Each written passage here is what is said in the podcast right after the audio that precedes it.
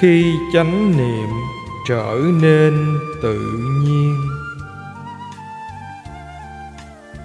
Hướng dẫn nuôi dưỡng chánh niệm trong đời sống hàng ngày.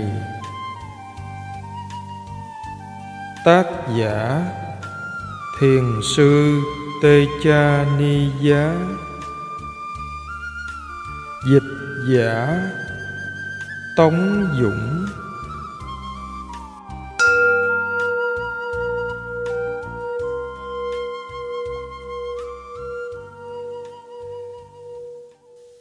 Tám, bảy. Sự thôi thúc trên con đường tâm linh samvega khi chúng ta bắt đầu để pháp bước vào cuộc đời mình, thông thường, ta sẽ thấy được mức độ đau khổ của bản thân được giảm dần. Vậy, nếu chúng ta không còn đau khổ trong cuộc sống, liệu có thể vẫn còn cảm xúc thôi thúc việc thực hành hay không? Có đấy sự thúc bách này có thể nảy sinh từ kiến thức và trí tuệ, là kết quả của chính việc thực hành. Chúng ta có thể thực hành vì những lý do sáo rỗng. Ví dụ, đơn giản là cảm thấy thích việc thực hành, hoặc chúng ta thấy mình bắt buộc phải thực hành vì xem đó là lối thoát duy nhất cho bản thân. Dù cho lý do là gì, thì nếu thực hành một cách nghiêm túc tuệ minh sát sẽ đến và tạo nên cú hích khởi đầu. Chuyện gì đó rồi sẽ xảy đến và chúng ta sẽ cảm thấy việc tiếp tục thực hành là cực kỳ quan trọng. Bất kỳ tuệ minh sát nào về bản chất khổ, vô thường hoặc vô ngã cũng có thể đem đến một sự thúc bách mạnh mẽ. Sự thúc bách samvega cũng là một dạng trí tuệ đến từ những hiểu biết về các đặc tính căn bản của kinh nghiệm.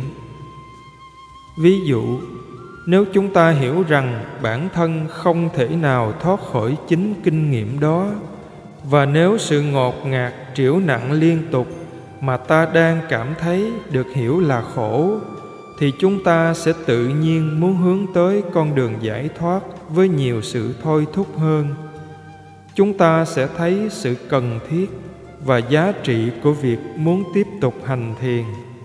Từ đó có thể mở ra những hiểu biết lớn hơn.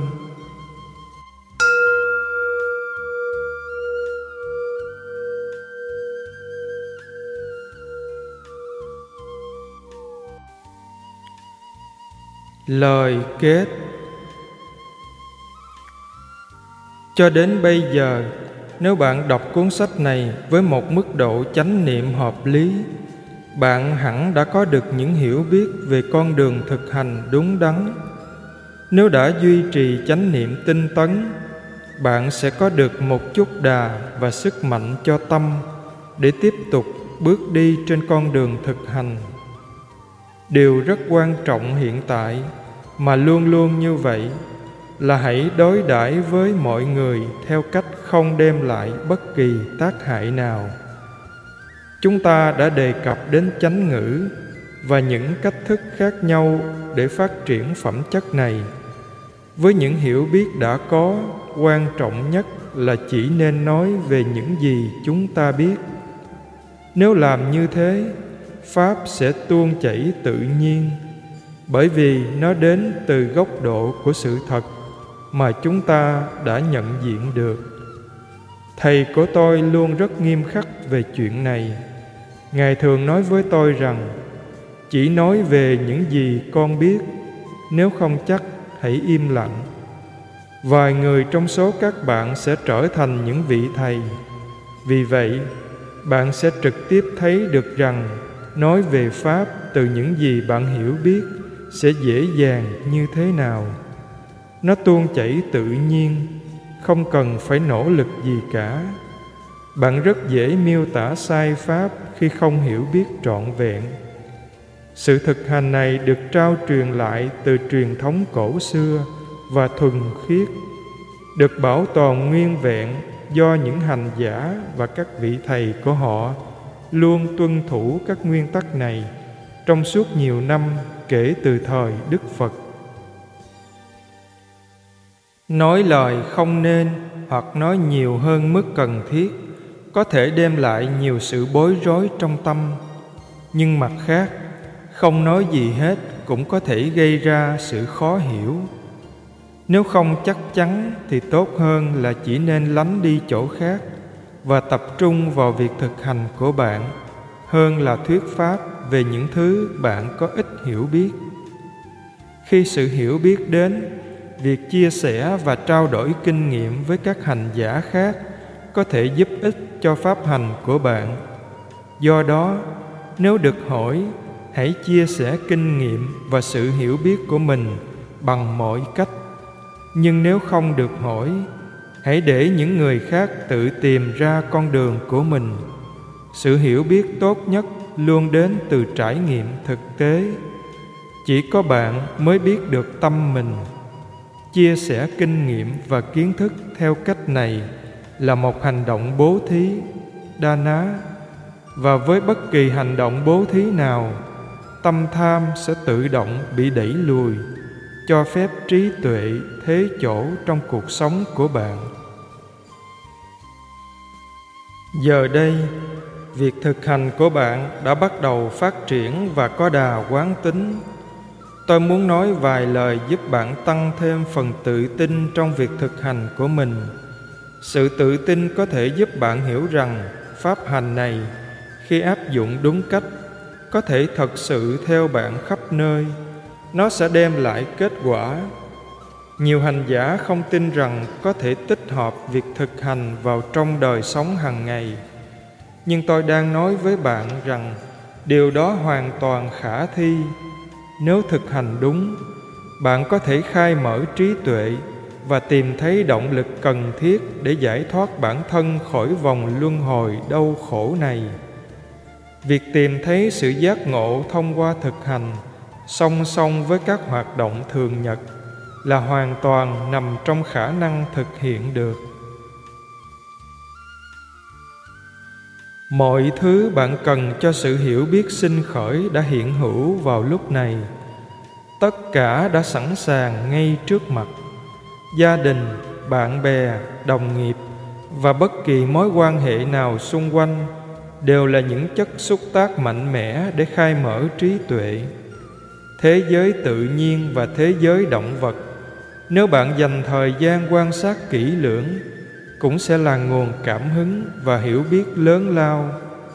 Khi đến các khóa tu, bạn có thể tạo ra không gian và sự tĩnh lặng trong tâm, đem đến cơ hội để quan sát kỹ lưỡng hơn và nghiên cứu các thói quen cùng với những sự phản ứng đang góp phần cấu thành nên cuộc sống của bạn.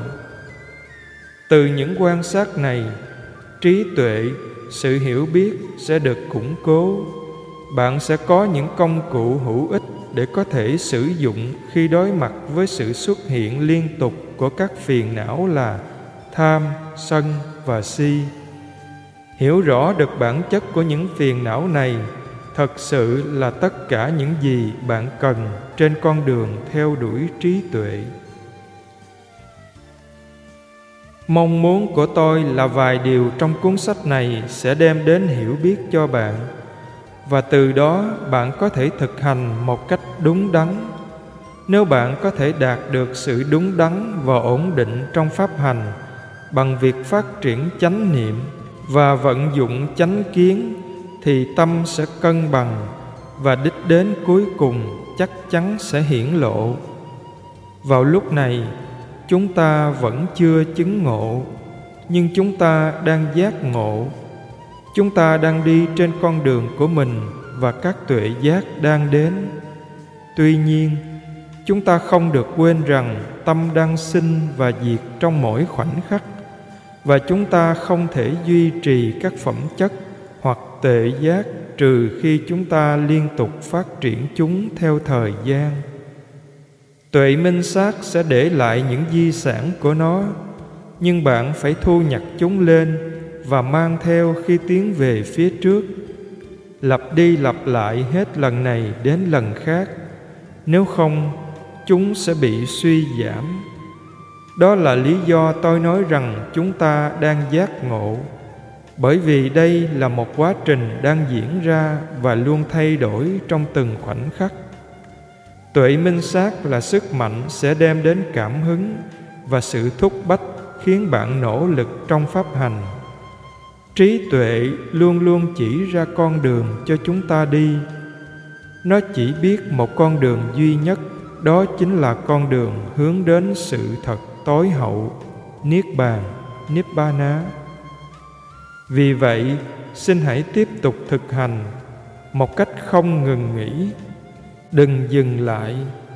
Khoảnh khắc này là hiện thực của bạn công việc của bạn là hãy chánh niệm nhẹ nhàng trên những gì nhận biết được ở tất cả các cửa giác quan vào lúc này. Chỉ thế thôi, quá khứ thì đã qua và tương lai thì chưa đến. Cả hai thứ ấy đều là những khái niệm và có tiềm năng đem đến khổ đau. Chúng không có thật. Ngay bây giờ, trong khoảnh khắc này bất cứ thứ gì xuất hiện và bất cứ thứ gì mất đi, ngay cả cái chết cũng không sao cả. Nam mô tassa phagavato arahato samma sambuddhassa. Con đem hết lòng thành kính làm lễ Đức Thế Tôn. Ngài là bậc A-la-hán cao thượng, Đã chứng quả chánh biến tri Do Ngài tự ngộ Không thầy chỉ dạy.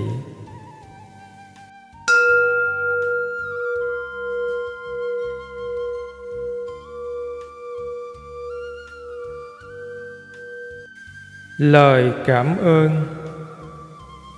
Cuốn sách này là thành quả của sự nỗ lực cộng tác giữa Sayadaw Utechaniya và Mathet Mausumi Sasira, Tony Riddon, bản thân tôi và nhiều hành giả khác. Tư liệu chính của cuốn sách được lấy từ nhiều nguồn, chủ yếu từ các buổi phỏng vấn với chính Sayadaw, các bản dịch bản ghi chép lại từ những bài giảng khác nhau và các buổi trình pháp với ngài tại nhiều khóa tu mà ngài đã dẫn dắt mỗi năm trên thế giới nội dung của quyển sách được thực hiện dưới dạng tự truyện, để đem đến cho người đọc một cái nhìn rõ hơn về chuyến hành trình độc nhất vô nhị của Sayadaw trên con đường thực hành Vipassana tôi xin ghi nhận sự đóng góp lớn lao đối với quyển sách này với tất cả lòng biết ơn sâu sắc, robert Francis người viết biên soạn và chịu trách nhiệm biên tập.